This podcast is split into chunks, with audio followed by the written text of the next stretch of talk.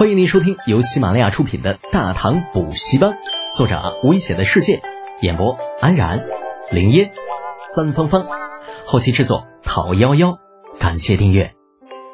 第二百六十二集，丹罗之战中，德简来了，丹罗神师来了。看着面前慌慌张张、面色苍白的新罗亲王，李浩不知道他的害怕是装出来的还是真的。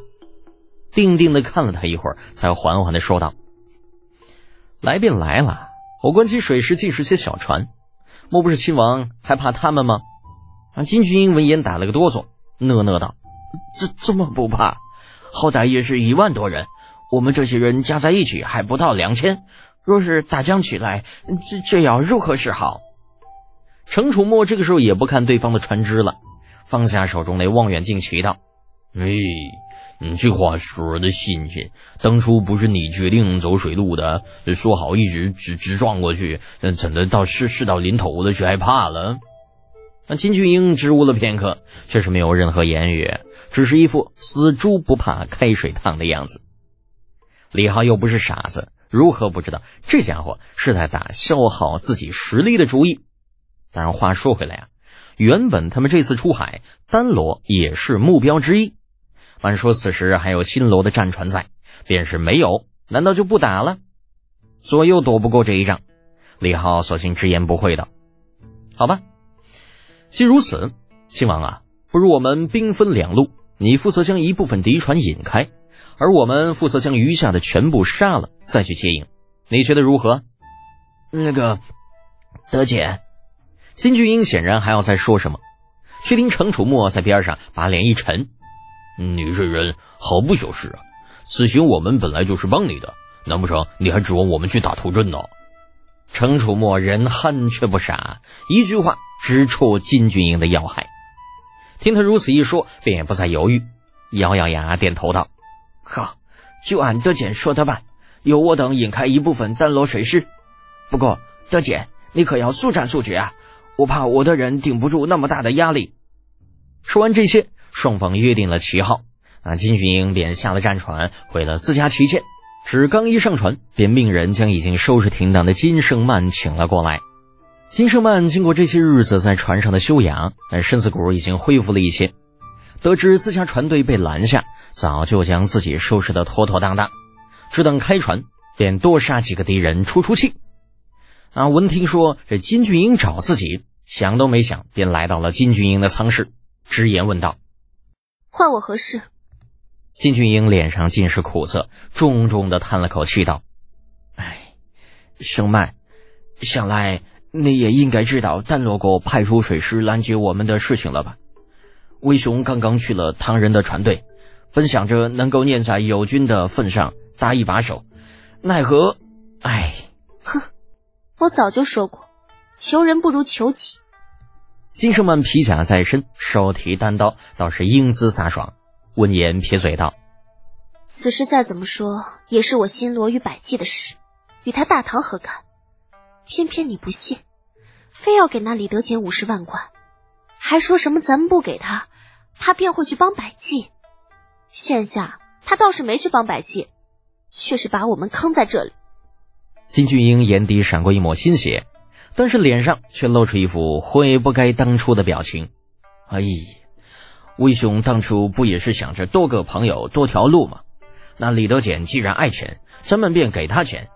若他能够念着你与他的交情，再看在钱的份上，遇事怎么也能……嗯，啊，话到嘴边留半句，虚虚实实之间，金圣满丝毫不知道自己的思路已经被引到了歧路上。见金俊英痛不欲生的样子，念及自己二人终是亲戚，心中不由得对李浩生出一股愤懑之情，怒道：“你提他干什么？我跟他没有半点干系。”我知道，知道。金俊英缩了缩脖子。唐人有句话，呃，叫做“知人知面不知心，画皮画虎难画骨”。为兄此时确实知道了。罢罢罢，圣曼呐。此战看来只能靠我们自己了。正是如此，不就是数百丹罗战船吗？我新罗水师又岂是吃素的？金圣曼面色一正，硬起心肠，把李浩抛在一边，大声道：“兄长可有什么应对之策？小妹虽是女流之辈，百十个丹罗恶贼却也不怕。”成了。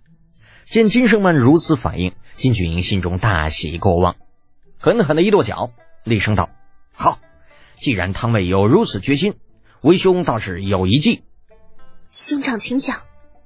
没有了外力协助，金圣曼升起一股与金俊英同仇敌忾之心，慨然道：“金俊英也不含糊，直接道：堂妹，敌人势力大，乱战之下输的必然是我们，故为君之计。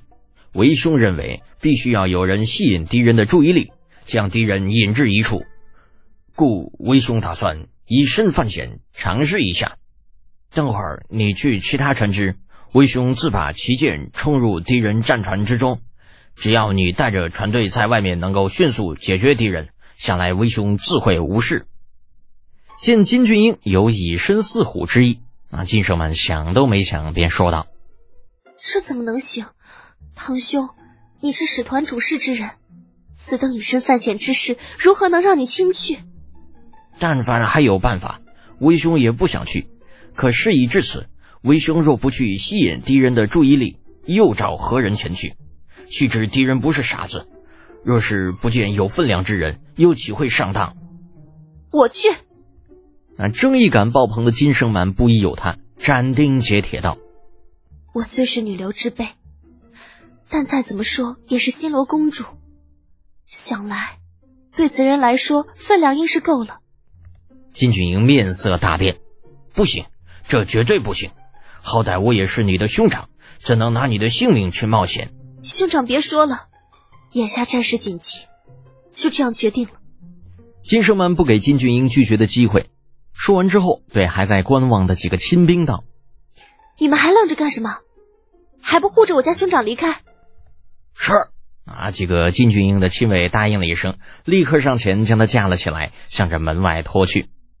金俊英则是大力的挣扎着：“不，圣曼。”我是你的兄长，你不能擅自做主。放开，把我放开！我要杀了你们！声音渐渐远去，直至细不可闻。金圣曼这个小傻子深吸了一口气，又缓缓的吐了出来。初时还有些犹豫的目光变得坚毅起来。有道是落花有意随流水，流水无情送落花。自得到李浩誉王百济一行。哎，金圣满总是幻想着那人是惦记着自己的，故而才会不远万里前来相助。至于说五十万贯钱财什么的，应该只是一个借口。现如今，梦醒了。本集播讲完毕，安然感谢您的支持。